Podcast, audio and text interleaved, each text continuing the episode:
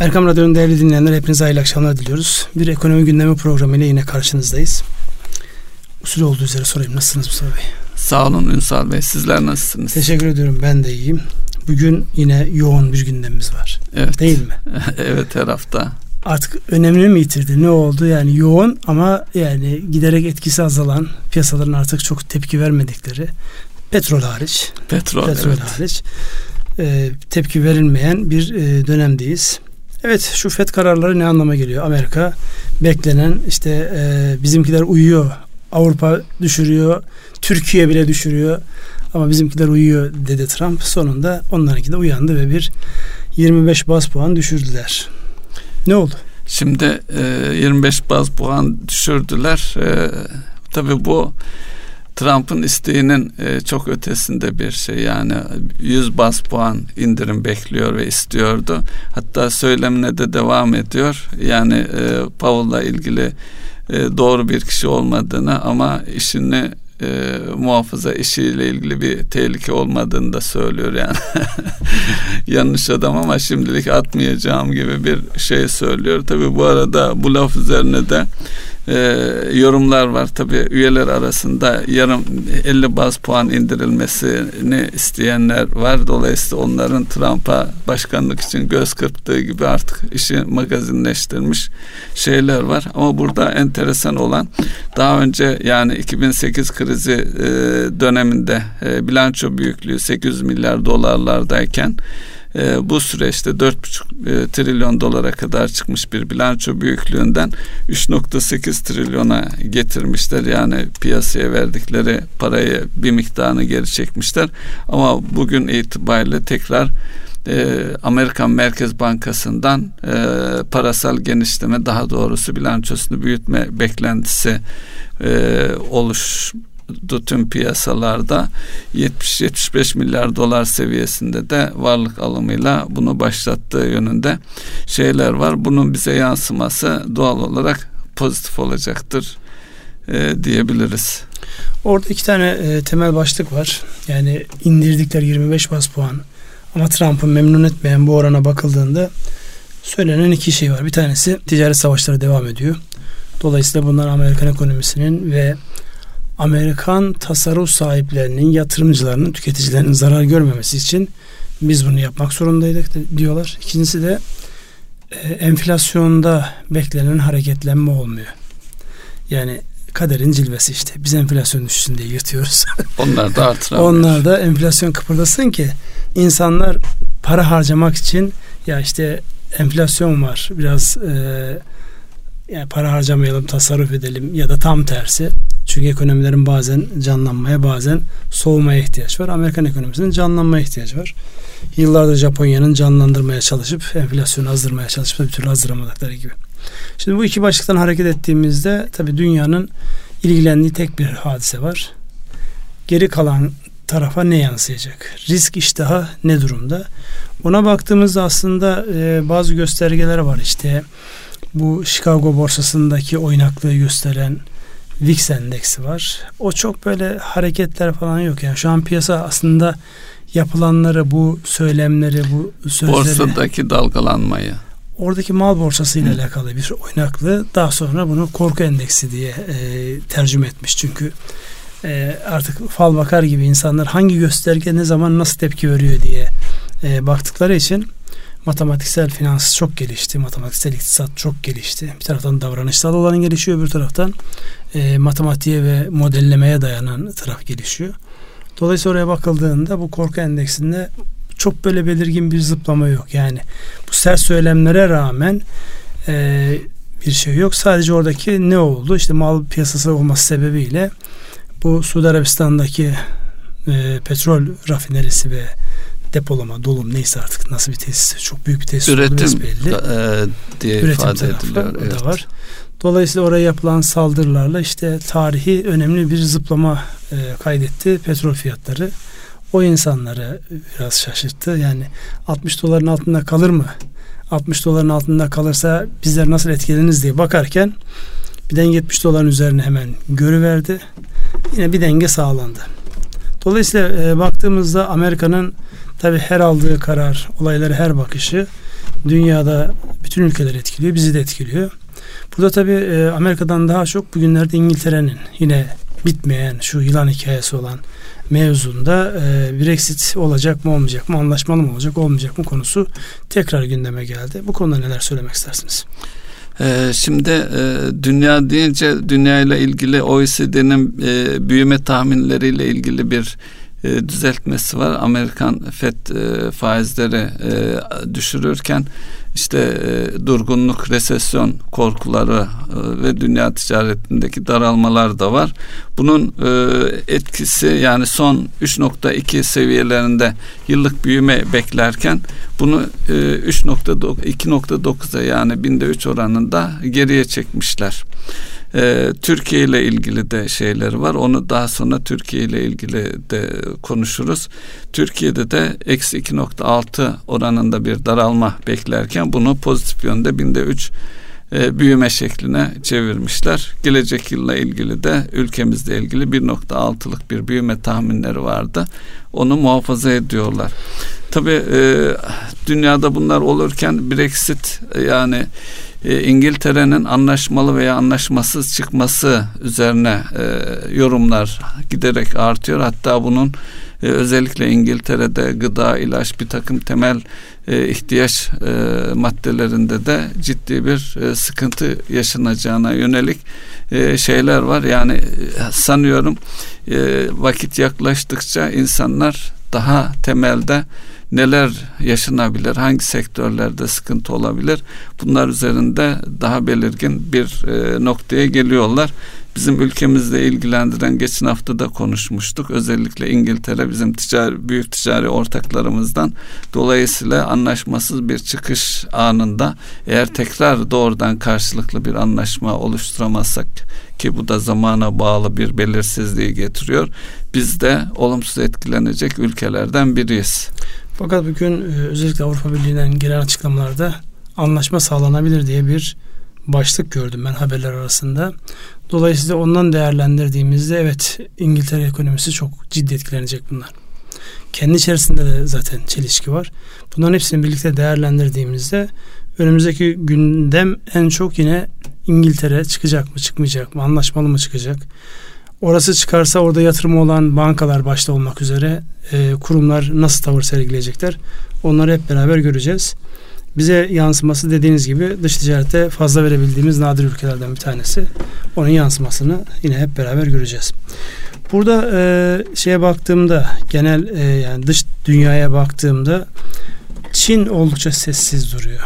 Sizin o verilerinizde Çin'in büyümesiyle alakalı yani genel beklenti anlamda çünkü bizde 1.6'lık bir büyüme özüne baktığında bizimki gibi dinamik bir ekonomi hele bir de 2019 yılındaki daralmayı da dikkate aldığımızda daha büyük çaplı bir büyümeyi realize ettiğimizde ancak buradaki daralmayı telafi edebiliriz gibi gözüküyor. Çin ve Hindistan burada çok önemli. Onlarla alakalı söyleyeceğiniz bir şey var mı? Şu Çin'de benim e, bu dediğiniz noktada e, rakamlara bilmiyorum bakmadım. E, Çin'le ilgili özellikle içeriye dönük olarak iç piyasayı daha doğrusu tüketimi e, artırmaya yönelik tedbirleri var. Yani e, büyümesini sürdürebilmek için daha önce e, tüm dünyaya yaptığı ticaretteki özellikle Amerika'ya yönelik ticaretteki daralmayı içerideki büyümeyle e, tolere etmeye çalışıyor. Tabi bu da e, bir noktada da refahın yaygınlaşması belki de Çin e, Çin'in biraz daha müreffeh bir özellikle insanlar açısından e, pozitif bir şey olarak da bakılabilir belki buna. Hindistan'ın bir e, kararı var. E, kurum e, kurumlar vergisi indirimiyle ilgili. E, genel olarak oranları düşürdüler. E, bu da hemen e, Çin e, Hindistan borsasındaki şirketlerin değerini artırdı. Yani bu sanıyorum e, tüm dünyaya şeyde Hindistan'da yatırım yapmak için daha doğrusu e, Hindistan'ı yatırımcılar açısından cazip hale getirmeye yönelik bir adım diye düşünüyorum. Siz nasıl yorumlarsınız? Ya burada tabii özellikle Çin ve Hindistan'ın birbirleriyle olan bu belirgin kapışması dünyanın en kalabalık iki nüfusu ve bundan yaklaşık 20-25 yıl önce ekonomilerde 3 aşağı 5 yukarı e, aynı büyüklüklerde. Yani fakirlik de aynı seviyede, nüfus da neredeyse birbirine benziyor. Fakat geçen zaman içerisinde özellikle Çin'in o disiplinli komünizmden gelen üretim yapabilme disiplinli yapısından dolayı Batı'nın, batılı ülkelerin e, büyük şirketlerinin üretim üssü haline dönüştü. Hindistan aynı performansı gösteremedi. Baktığımızda ekonomik büyüklükler itibariyle yani daha önceden neredeyse aynı büyüklükteki gayri safi yurt dışı hasıl açısından söylüyorum. söylüyorum. E, büyüklükler şimdi e, çok ciddi e, farklı hale gelmiş vaziyette. Bunun sebebi ne diye baktığımızda e, bunun en önemli sebebi dediğim gibi Çin'in uygulamış olduğu disiplinli üretim yapısı. Buna karşılık Hindistan'da ne gelişti diye baktığımızda Hindistan geçen zaman içerisinde belli iş kollarında inanılmaz öne geçti. Hani o hep anlatılır ya işte e, Hintlilere logaritma cetvellerini ezberlemişler. Evet. Kafaları çok İngilizlerin sömürge İngilizlerin döneminde. sömürge döneminde. Ama o logaritma cetveli işte karşınıza şey çıkarıyor. E, bilgisayar yazılımında e, evet. devasa bir yapıyı çıkarıyor. Dolayısıyla böyle baktığınızda yani e, Hindistan'ın şöyle önümdeki rakamlara bakıyorum. Geçen sene e, yıl sonu rakamlarında 13-14 trilyon dolara yakın Çin'in büyüklüğü var. Hindistan'ın büyüklüğü 2.8 3 trilyon dolar. Daha önceden başa başta Başa başkan evet. Dolayısıyla zaman içerisinde özellikle bir de tabi kültür çok belirgin bir unsur. Biz bunu daha çok nerede şirketlerde yaşıyoruz. Yani şirketlerde dünyanın en iyi stratejisini dahi uygulasan, hakim olan kültüre eğer atlamışsan, strateji meşhur laftır. Kahvaltıda evet. çıtır çıtır yenen evet. bir e, hale dönüşüyor. Dolayısıyla kültürel anlamda bakıldığında Hindistan'la alakalı yazılarda değerlendirmelerde ben şunu görüyorum. İnanç sistemi özellikle fakir ölmenin bir kutsandığı yapıda e, insanların çok zengin olmak için yani çalışma daha fazla hırs gösterme noktasında daha e, pasif kaldıkları ortaya çıkıyor. Çin öyle değil. Ne de olsa eskiden bir imparatorluk burası. Hırsları var. Evet. Hedefleri var. Kendini o tekrar emperyal o, bir emperyal e, şeyde hayal ediyor. Hindistan'ın emperyal bir tavrını ben hiçbir yerde görmedim.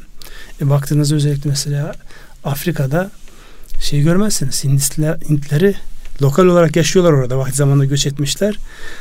Evet bazı büyük işletmelerin sahipleri de Hint kökenli olanlar ama Çinliler kadar agresif değiller. Çin devlet olarak orada.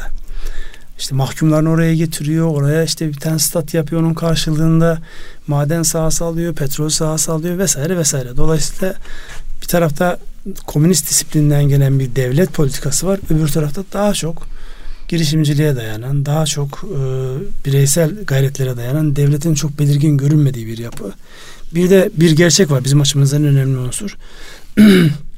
Psikolojik olarak biz e, Pakistan hep kendimize yakın görürüz. Yani yakın zamanda gitmedim Pakistan ama giden herkesin söylediği şu. Pakistan olmuş Çin'in bir eyaleti. Hmm, o kadar yani. Bütün limanlar, demir yolları, bütün ulaşımları yani Hindistan'ın etrafından kuşatabilmek için şu an hmm. herkes birbirini kuşatmanın derdinde. Amerika Bu kuşak yol ve e, liman Kalkutta limanı. Aynen öyle. Onun en belirgin olduğu yer işte Pakistan. Yani giden herkes şunu söylüyor. Her taraf Çinli firmalar. Zaten yani doğrudan Çin'den yapılan üretimin Pakistan limanlarına ulaştıracak. Oradan da dünyaya satacak. Çok ciddi e, demir yolları, ulaşım yolları e, yapılmış. Dolayısıyla e, dünyanın devleri, büyük ekonomiler artı büyük olma hayalinde olan e, ülkeler, siyaseten büyük olma hayalinde olan ülkelerin şu an çok belirgin e, kuşatma operasyonları var. Biz bunun neresindeyiz? Yani eskiden tek kutupluydu, e, çok kutupluydu, tek kutupluya döndü, iki kutupluyu tek kutupluya döndü. E, şimdi tekrar ikili, üçlü, dörtlü başlıklara doğru yavaş yavaş evrilmeye başlanıyor. Burada hani safını belli safını belli diyorlar ya sürekli her yerde. Bir saf belli etmede burada uluslararası dünyanın geleceğiyle alakalı uluslararası stratejilerde enteresan bir şekilde her firma şey devletin önüne bir yol haritası konuyor. bakalım göreceğiz. Hep Ünsal Bey tam da burada dediniz de şimdi şey örneği Çin ve Pakistan örneğinden hareketle e, biliyorsunuz Amerika ile son dönemde bir takım e, inişli çıkışlı şeyler yaşıyoruz problemler. Ve daha önce de konuşulmuştu 75 milyar dolar seviyesine kadar ticaretin artırılması. Şimdi o yine bizden değil de karşı taraftan Amerika'nın talebi olarak 100 milyar dolar seviyesinde bir ticaret e, hedefi kondu ve e, ilgili bakanları da Türkiye'ye gelip e, iş çalışması mı deniyor ona doğrudan e, politik değil. Yani 6 gün 6 gün burada bütün görüşmeleri yaptı. Yani belli iyi çalışmış. Bu ne anlama aslında. geliyor? Bu şu anlama geliyor. İşte Çin'in yapmış olduğu yani daha önceden e, hayali özellikle Hollywood filmlerinde Rus, Çin bunlar işte büyüyecekler, Amerika'yı sallayacaklar şeklindeki hayalde geliştirilen e, henüz olmamış risklerin ölçüldüğü ve e, filmleştirildiği yapı şu an artık gerçek.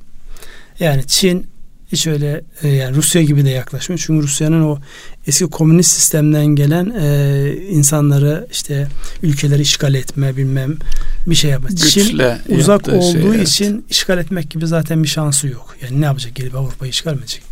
Gerçi bir fıkra vardı hatırlar mısın? Polonyalı'ya sormuşlar. Ne istersin demiş ki Çin'in Polonya'yı işgal etmesini isterim. Niye diye sorduklarında düşünsene demiş. Bir nokta o zaman bir, evet, bir nokta bir milyar demiş. Çinli. Bir milyar Çinli Polonya'ya gelmek için Rusya'nın üzerinden bir gelip bir gidecek. Şimdi böyle baktığında e, şu an e, bizim e, şeylerimizde değerlendirmelerimizde dünyada büyük oynayan e, yapılar var. Bunların en önemlisi şu an artık Rusya değil Çin. Amerika'da zaten Çin'le ticaret savaşı yapıyor. Kendini rakip olarak orayı görüyor. Çin'in de e, Türkiye'nin de içinde bulunduğu bölgede söz söyleme. İpek yolu üzerinde e, Artık İpek yolu mu olur adı başka bir şey olur. Yeni karayolu ve demiryolu ağı e, Ama Türkiye'den bir gerçeklik geçen, var. Evet. Hemen dibimizdeki devasa işte Akdeniz'deki Ege'deki limanları satın alma gayreti. Evet. Türkiye'de de liman satın alma konusunda Avrupa'nın en büyük limanı onların. Evet. Dolayısıyla böyle olunca yani e, bu çok farklı bir durum. E, bu durum karşısında şu an e, arada böyle denizlerle koruma altında bulunan Amerika şunu görüyor. Teker teker kaybediyor. Piyasalarını kaybediyor. Çünkü e, Çin'in o ucuz her tarafa saldıran agresif tutumu yerine bir de konformist batı düşüncesi. Yani e, hala Çin bir komünist ülke. Yani devlet Komünist Parti yönetiyor. Devlet yürü dediğinde birilerine git dediğinde gitmemek gibi bir şansı yok. Ben bunu nerede gördüm? Özellikle e, bu finans sektöründe çalıştığımız dönemlerde ve fuar ziyaretlerinde daha sonraki süreçte fuarların en etkin e, insanları Çinliler. Yani fuarın ya da organizasyonun işte akşam resepsiyon ya da benzer etkinlik düzenlendiğinde şöyle baktığınızda herkesle tanışmaya çalışan, her ortamı izleyip orayla alakalı bilgi edinmeye çalışan en belirgin ve çalışkan e, kimlik Çinlilere ait. Yani her ortamda muhakkak bir Çinli ile kart alışveriş oluyordu. Yani Çin'in büyümesi boşa değil diyor. Boşa değil. E, bir kere yani hırslı hedefi var. Burada zaten özellikle e, bireysel anlamda ya da işletmelerle konuşurken aman ne olur bir stratejiniz olsun. Vizyonunuzu deklar edin. Yani vizyon duvarda yazılı bir ifade değildir. Vizyon çok önemli bir başlık ve sizi yolda tutacak unsurdur dediğimizde bu hala bizim e, şahıslarda ve işletmelerde yeterince karşılığını görmemiş bir husustur. Ama bunun karşılığını işte Çin'de görüyorsunuz. Peki bu 100 milyarlık hedef bizim için e, bir fırsat mı? Yani inandırıcı mı? Ee, yani olmaması için herhangi bir sebep yok. Sadece bugün yine e, basında okudum. Tekstil sektörüyle alakalı, sadece tekstil sektörüyle alakalı çok kısa zamanda 5 milyar dolarlık bir büyüklüğe ulaşabiliriz. Hı. Dolayısıyla 5 milyar dolarlık yani yakınız zaten yani bu anlamda çok da uzak evet. değiliz. Yeter ki şu kotalar ve diğer ilişkilerin yönetimi noktasında yani ne yapılacaksa artık yani şu an biz bilmiyoruz tabii yani siyaseten devletler arasında kapalı kapılar arkasında olan pazarlıkları hesapları çok kestirmek mümkün değil. Ama ekonomi açısından baktığınızda ekonominin büyüklüğünü, Amerikan ekonomisinin büyüklüğünü 20 trilyon dolar içerisinde 100 milyar dolar size bir pay. Yani yüzdeye bile gelmiyor. şu mu acaba e, Amerika e, Türkiye açısından vazgeçilmez hale gelmek mi istiyor acaba? 100 milyarlık bir ticaret yaptığımız bir ülke olduğunu düşünürsek Amerika'nın daha fazla mı e, içli dışlı olacağız? Şimdi biraz böyle arabesk türünde bir değerlendirme yapacağım. Ya vazgeçilmezlerle dolu mezarlıklar. Yani vazgeçilmez diye bir kavram yok. Ama şudur. Değerli olmak, değerli olduğunu hissettirmek insanlara da, organizasyonlara da, toplumlara da iyi gelen bir hadise. Yani sen benim her zaman böyle arka bahçemdesin, istediğim zaman seni kullanırım tavrıyla ya sen benim için önemlisin. Yani yine kullanacak da sen benim için önemlisin evet. deyip sırtı sıvazlamak aynı şey değil. Dolayısıyla herkesin bu anlamda e, olumlanmaya, pozitifte kalmaya, pozitifte tutulmaya ihtiyacı var. Türkiye'de bunu istiyor. Tabii bir taraftan da kendi işte savunmayla alakalı, başta savunmayla alakalı ve geçmişte özellikle Türkiye'de siyasi depremlerin olduğu, siyasetin müdahalelerle rayından çıkarıldığı ortamlara baktığınızda kim var arkasında diye baktığınızda işte o sorunun evet. cevabı ortada. Cevap. Evet buyurunuz devam ediniz. İşsizlik ve enflasyon. İşsizlik ee, enflasyonu daha önceden şey enflasyonu yapmıştık. geçen hafta konuşmuştuk. konuşmuştuk. Bir tüketici güven ee, endeksi evet, değil mi? Bu arada dünyayı konuşurken petrolü de konuşalım mı Ünsal Bey? Konuşuruz yani konuşalım ya da. Ee, işsizlikle ilgili e, yüzde on üç seviyesinde bir işsizliğimiz e, yüzde on üç seviyesindeyiz. Yani problem olmaya devam ediyor. Bunun alt başlıklarına baktığımız zaman işsizliğimiz 13.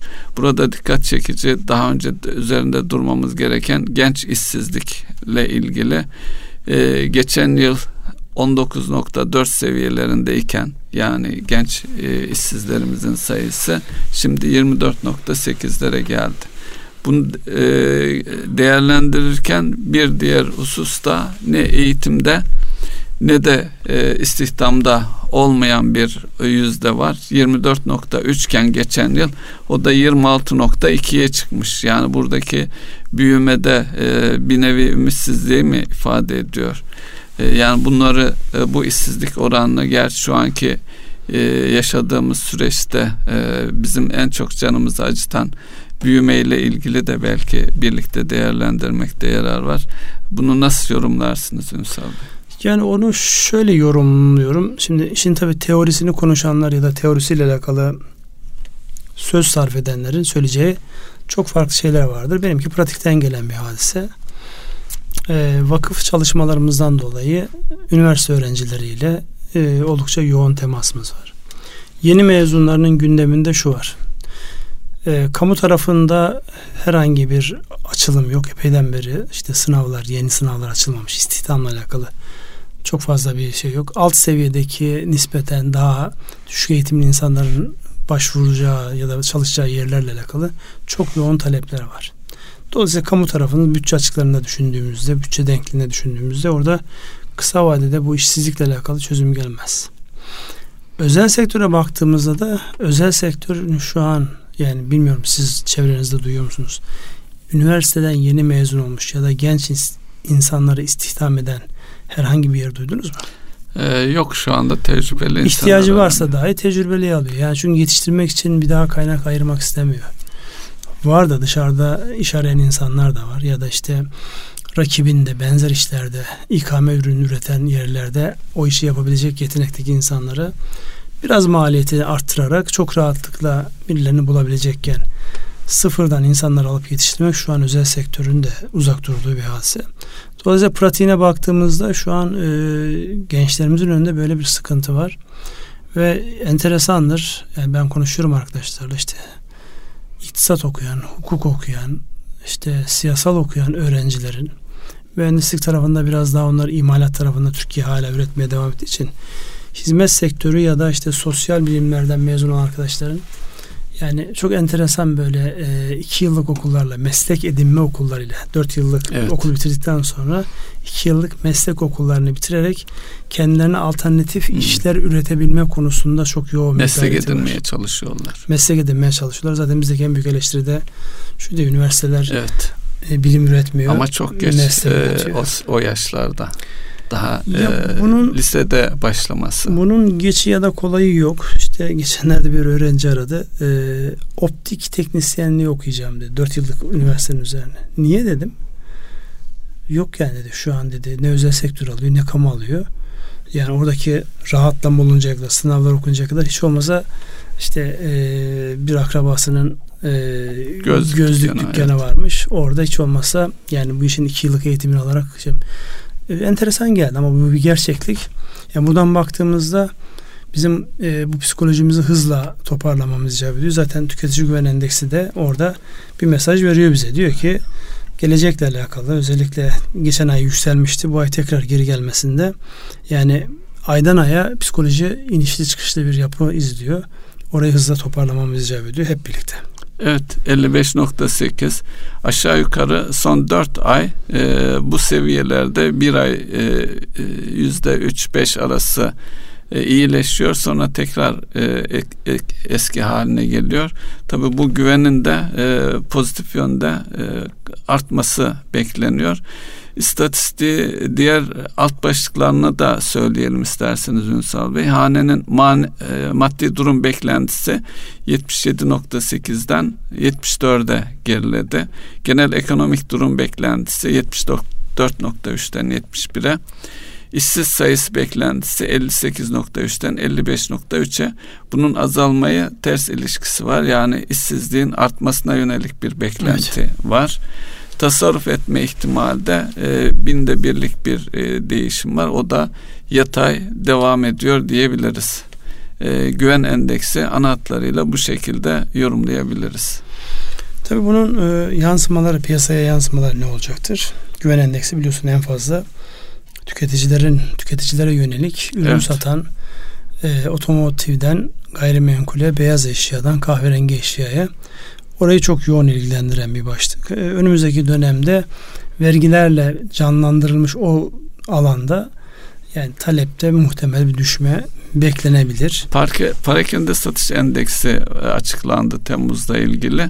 Bu e, güven endeksini destekleyen bir şekilde yüzde 3.7 seviyesinde bir azalmayı ifade ediyor.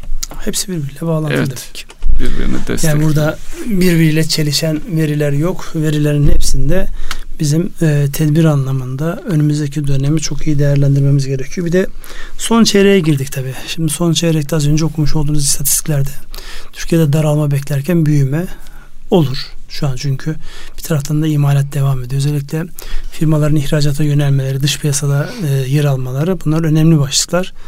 Orada da tabii karlılıkla alakalı problem var. Yani bulduğuna yapıştığı için öncelikli olarak yani bir sürdürülebilirliğin nakit üretme tarafına bakılıyor. Sonra karlılık tarafına yani bir ekstra kaynak üretimi noktasında orası çok e, geniş imkanlar vermiyor. Geniş karlılık oranları vermiyor bize. Ama ona rağmen baktığımızda iyi bir e, çıkıştır ihracat kapısı. Zaten rekabeti de biz ancak oralardan yakalayabiliriz. İçeride birbirimizi yiyerek çok fazla bir şey elde edemiyoruz. Ünsal Bey yine e, bu son söylediğiniz konuyla ilgili yurt dışı üretici fiyat endeksi açıklandı. O da eksi 2.94 seviyesinde yani yurt dışına ihraç ettiğimiz ürünlerin e, fiyatlarındaki e, fiyatlarını ifade eden endeks. Tabi bu e, karlılığı pozitif yönde e, rekabeti biraz avantajlı kılabilecek Şimdi bir oran ama firmalarla, bir aylık bir şey içinde çok bir iddialı bir şey söylemek çok zor tabi. İhracatçı firmalarla konuştuğumuzda Şimdi özellikle imalat tarafında bulunan insanların tonajdan bahsetmesi işte eskiden şu kadar ton üretiyorduk şimdi şu kadar ton üretiyoruz ya da yurt dışına bakıyorsunuz tonajlar artmış ama parasal karşılığında dolar bir karşılığı, var. euro karşılığı daha az. Dolayısıyla katma değere yine geliyoruz. Burada da katma değerli ürünleri üretme noktasındaki becerimiz, başarımız, onu yapabilme e, kabiliyetimize baktığımızda orada da gidilmesi gereken çok ciddi mesafelerin olduğunu görüyoruz. Ya bunların hepsi birbiriyle yani geçecek. Bunların hepsi geçecek. Ama öncelikli olarak bizim psikolojik olarak evet geçti, bitti. Dönüp işimize bakalım dememiz icap Dibi, e, dip seviyeyi geride bıraktık diyebilir miyiz? Ya bu, bu çok, e, çok anlamlı çünkü. bir ifade değil yani. Evet. Genel dip diye bir şey yok. Sizin için dip olan benim için hala aşağı gidilecek bir yer olabilir Sektöre ya da tam göre, tersine. Evet. Sektöre göre, firmaya göre, firmanın yönetme e, becerisine göre yani yan yana iki tane firma aynı iş üreten firma bir tanesinde insanların yüzü gülücükler içerisindeyken öbürü yerle bir bakıyorsun yani ikisi de üretiyor. Ama birisinde psikoloji sürekli olumsuzu satın alırken öbürü hep gelecekle alakalı şu cami inşaatındaki gibi işte dünyanın en güzel camisini yapıyorum da işte ev ekmek götüreceğiz evet. nokta nokta demek arasında evet. e, fark yani. Dolayısıyla burada yani dibi gördük mü? Ben bu soruyu çok anlamlı bulmuyorum. Çünkü genel dip diye bir şey yok ki. Birisi için e, olumsuz olan öbürü için çok olumlu olabiliyor. Yani rekabet analizleri yapıyoruz. Rekabet analizlerinde ne görüyorsun? E, falanca sektöründeki firmanın bütün rakipleri sıkıntıda. Şimdi buna otursun rakiplerim sıkıntıda diye otur bağlayacak hali yok. Tam tersine. Yani tamam genelde sektörün sıkıntı olmasını kimse istemez ama rakiplerin sıkıntı olması ya da rakiplerin dikkat dağınıklığından dolayı işte sanayiciyken inşaata, inşaatçıyken enerjiye girip bilmediği alanda postu değerlendirmiş olan firmaların e, şeyine baktığımızda, değerlendirmesine baktığımızda bir tanesi sabit kalmış, kendi sektöründe kalmış ve keyif yerinde devam ediyor. Ne diyeceksiniz siz buna? Senin için dip geldi mi falan demenin bir anlamı var mı? Bence yok tabii. Onun için bu genel değerlendirmeler, genellemeler her zaman bizi sıkıntıya götürür. Anlıyorum oradan işaret ediyorsunuz. Ara mı veriyoruz? Evet ara veriyoruz. Erkam Radyo'nun değerli dinleyenleri kısa bir aradan sonra tekrar karşınızda olacağız. Erkam Radyo'nun değerli dinleyenleri ekonomi gündemi programına devam ediyoruz. En son içeride yayınlanan e, güven endeksi üzerinden bir yorum yapmış idik. Onun üzerine de insanlara yansıması. Burada e, sizin e, program öncesinde dillendirdiğiniz bir mevzu vardı. E, Bankacılık Düzenleme Denetleme Kurulu'nun bazı kredilerin takibi alınması, bazı sektöre yönelik her ne kadar genelleme yapmayalım desek dahi burada bazı sektörlerde nispeten banka alacaklarının e, sıkıntılı hale geldiği ya da biraz daha e, uzun vadeye yayılabileceğine dair işaretler, alametleri görünüyor. Nedir oradaki BDDK'ya gelen mevzu ve bankacılık sistemine önce etkilemez deyip ondan sonra hisse senetlerini çaktıran hadise?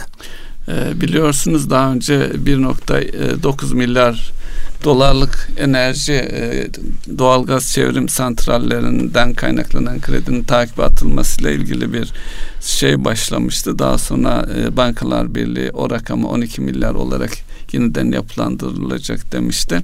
Ama e, hafta içerisinde BDDK 46 milyar seviyesindeki enerji sektöründe ve e, inşaat sektöründeki e, bir kısım kredilerin e, e, kurulun belirlediği e, bir liste dahilinde bunların takip hesaplarına aktarılması yani diğer bir ifadeyle bunlara yüzde yüz karşılık ayrılmasını istiyor. Dolayısıyla bunun da yılbaşına kadar gerçekleşeceği söyleniyor. Tabi bu daha önceki 4.6 seviyelerinde olan e, takipteki alacak oranı e, 6 küsür seviyelerine taşıyor. Yani bu seviye yine bankalı, bankacılık e, banka sistemi açısından çok e, sıkıntılı bir seviye olduğu söylenemez. Yani bu tolere edilip yönetilebilen bir e, şey. Ama bunun tabi e, bunun bir de operasyonel taraf var. Bu e, krediler banka bilançosundan çıkacak ve bu krediler varlık şirketlerine de satılacak. Daha önce de gündeme geliyordu. Yurt dışından da bir takım fonlar bu kredileri satın almak için e, harekete geçmek istiyor. Bunun içerisinde bankalar da var e, yurt dışında. E, bu işlemler olduktan sonra şu ortaya çıkıyor bir kere banka bilançoları daha şeffaf hale geliyor. Yani e, sıkıntılı olan kredileri çıkardıktan sonra o bankaların itibarı artacak özellikle sendikasyon ve kaynak bulma açısından daha olumlu değerlendirilir hale gelecekler. Doğal olarak da sonucunda e, ekonomiye e, finansal kaynak sağlayabilir hale gelecekler. Tabi finansal oranlarda son dönemde Merkez Bankası'nın geçen hafta konuştuk e, indirimiyle beraber e, aşağı doğru geldi. Bundan sonraki süreçte enflasyonla bağlı olarak e, bu aşağı seyrini sürdüreceğine ilişkinde bir beklenti var. E, Merkez Bankası'nın e, pardon e, BDDK'nın bu kararı olumlu olarak değerlendirildi ama bir takım yansımaları da oldu. İki gün sonra banka hisselerinde e, ciddi bir e, sıkıntı oldu. Dün hisselerde bir e, olumsuz aşağı doğru yönelme oldu. Onun dışında da belki bununla birlikte bunu mu değerlendirirsiniz Ünsal Bey? Ne olacağına ilişkin DTH'larla da birlikte onlara yönelik de bir etkisi olduğu söylenebilir mi? E, veya ayrı ayrı mı değerlendirmek istersiniz? Aslında bankacılık sistemiyle alakalı komple değerlendirmekte fayda var. Şimdi bir tarafı kaynak tarafı. Kaynakta e, iç ve dış dengeye baktığımızda yani şu an e, mevduatın krediye dönme oranı çok ciddi bir şey var. Yani kredilerle mevduat karşılaştığımızda iç tasarruflar yetmiyor. Orada artık denge giderek bozuluyor. Dolayısıyla dış kaynağa bizim daha fazla ihtiyacımız oluyor. Peki içerideki kaynak ne tarafa doğru evriliyor? Yabancı paraya doğru evriliyor. Baktığımızda her hafta neredeyse bu haftada dövizli mevduat rekor kırdı diye biz de burada konuşuyoruz. Rakamları verelim isterseniz Ünsal Bey. Ee, bir buçuk milyar dolar seviyesinde bir artış var döviz tevdiat hesaplarında. Bunun 600 milyar 600 e, milyon dolar seviyesi bireysel bireylerden kaynaklanan bir artış. 900 milyon dolar seviyesinde de kurumlarda yani şirketlerden kaynaklanan bir artış var.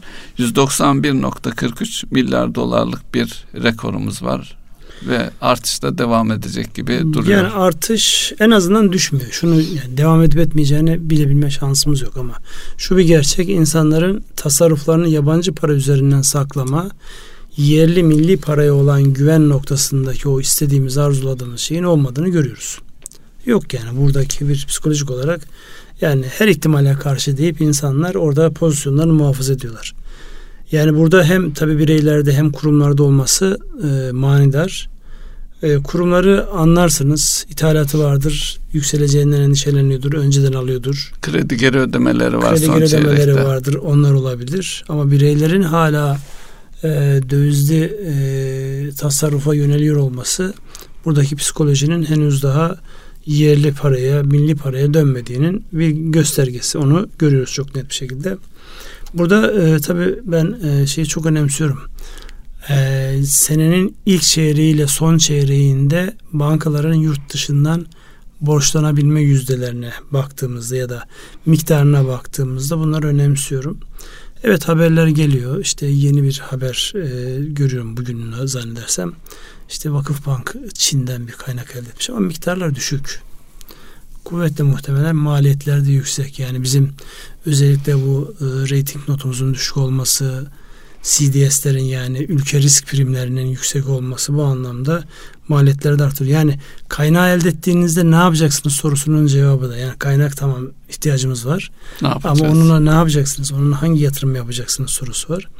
Dediğiniz başlık önemli. Yani bankaların bilançolarında bulunan problemli alacakları ne yapacaklarına dair e, aksiyon planının ortaya konmuş olması önemli. BDDK haklı olarak şunu söylüyor. Bankacılık sisteminin verilerinin sağlıklı görünmesi açısından ya da spekülasyona o verilerin güvenilirliği ile alakalı insanların zihinleri bulanmasın diye e, bilançolarda olması gerektiği gibi yansımasını istemesi son derece tabii zaten varlık gerekçesi de bu. Öbür taraftan bankalar ne yapıyor? Ben e, açıkçası bu varlık yönetim şirketlerine devredilen alacakların banka bilançolarındaki yazdıkları e, karşılığı karşılama noktasında yetersiz kalacağını düşünüyorum. Zaten ihalelere falan baktığımızda da yani yüzde onlar, on beşler çok düz, cüzi rakamlara bu varlıklar devrediliyor varlık yönetim şirketlerine.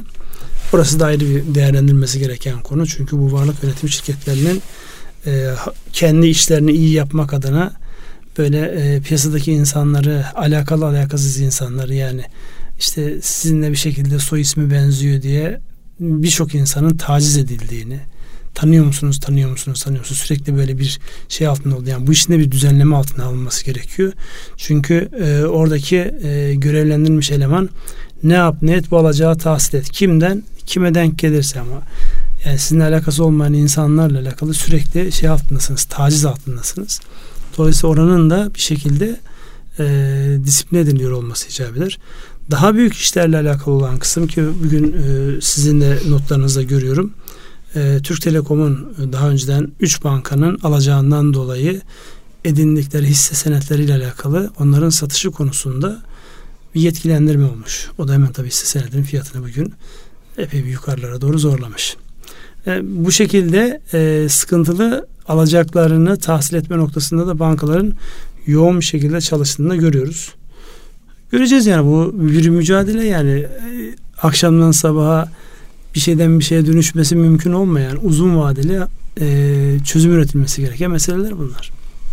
Öyle bakmak lazım. Dolayısıyla bankaların hem aktifine hem pasifine baktığımızda e, ekonominin genel görüntüsü oraya da kendisini bir şekilde yansıtıyor.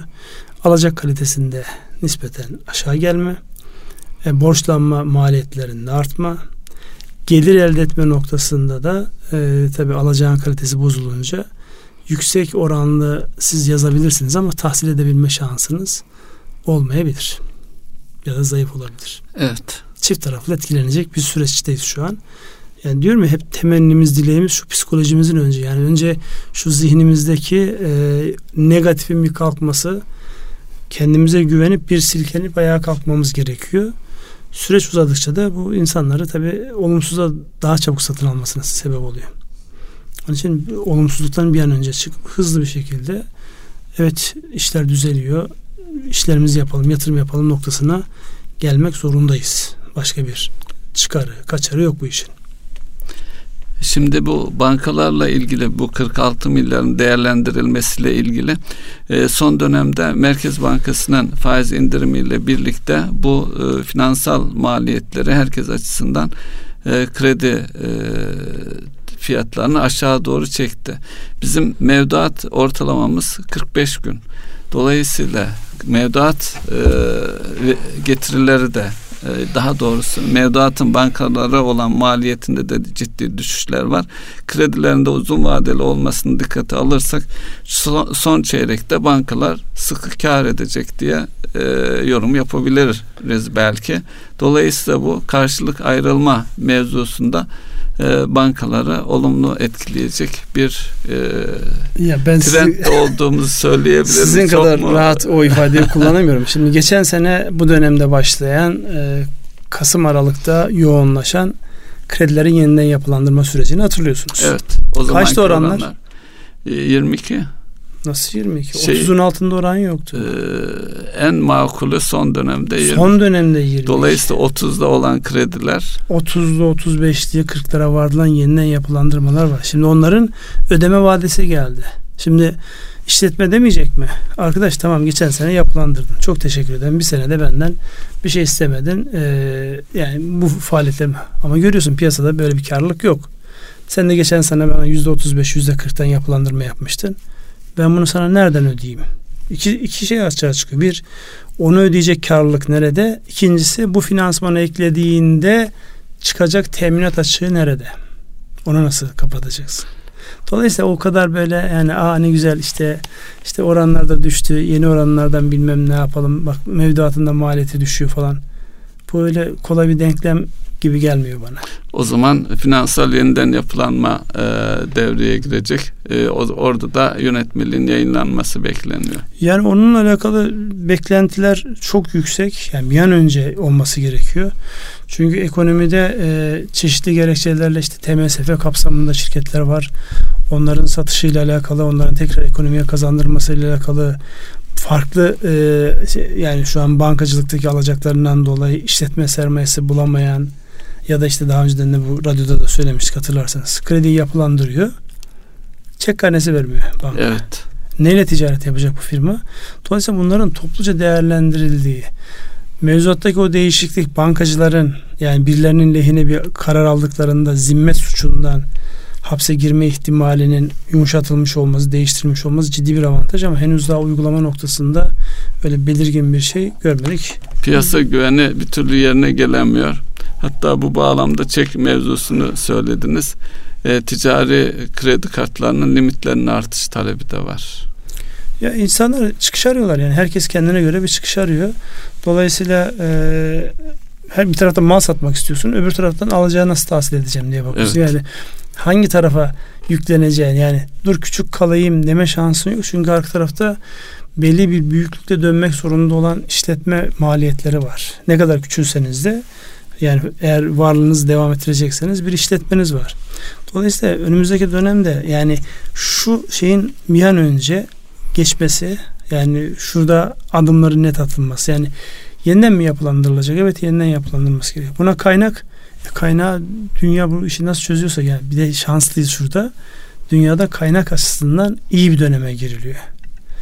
Tek ihtiyaç o kaynağın buraya gelmesini sağlayacak ikna süreci. Başka güvenli şey liman. Güvenli liman olma. Olma ihtiyacı. Dolayısıyla o da herhalde zor olması gerek. Yani hani e, yaptıklarımız yapacaklarımızın teminatıdır deniyor ya. Yani bu ülke 2001 krizinden sonraki büyüme sürecini yaşadı. Şu an çok şükür 2001 ile alakası yok e, ülkenin. Ama o güveni tesis etmiş olan ve buraya o kaynağı almış olan ülke dünyada kaynağın bu kadar e, hani getirisiz kaldığı, boşta kaldığı bir dönemde e, getirili bir liman olabilir. Güzel haberler de geliyor. Mesela Türkiye'de özellikle Alman şirketlerinin yatırımlarını Türkiye'ye doğru kaydırma noktasındaki açık ve izleme süreci bu önemli bir başlık çünkü e, baktığımızda mesela Romanya, Bulgaristan falan dönüyor. Şimdi Romanya'nın nüfusu ne? Bulgaristan'ın nüfusu ne? Ne kadarlık bir pazar? Dolayısıyla Türkiye'de yaptığı zaman çalışacak olan insanıyla onu satacağı pazarıyla anlamlı bir yer. Türkiye'de yatırım yapmak onların da işine gelir. Sadece bu ilişkilerimizi biraz daha e, evet yani gelin burada yatırım yapın. Yani mevzuatın o anlamda netleşmesi, sürprizlerle karşılaşmaması. Bugünlerde e, mevzuat anlamında da çok enteresan böyle şeyler geliyor insanlar, işletmeler bir şey. Her gün bir yerlerden e, bir ihtarname, uyarı bilmem ne yağıyor yani şu an.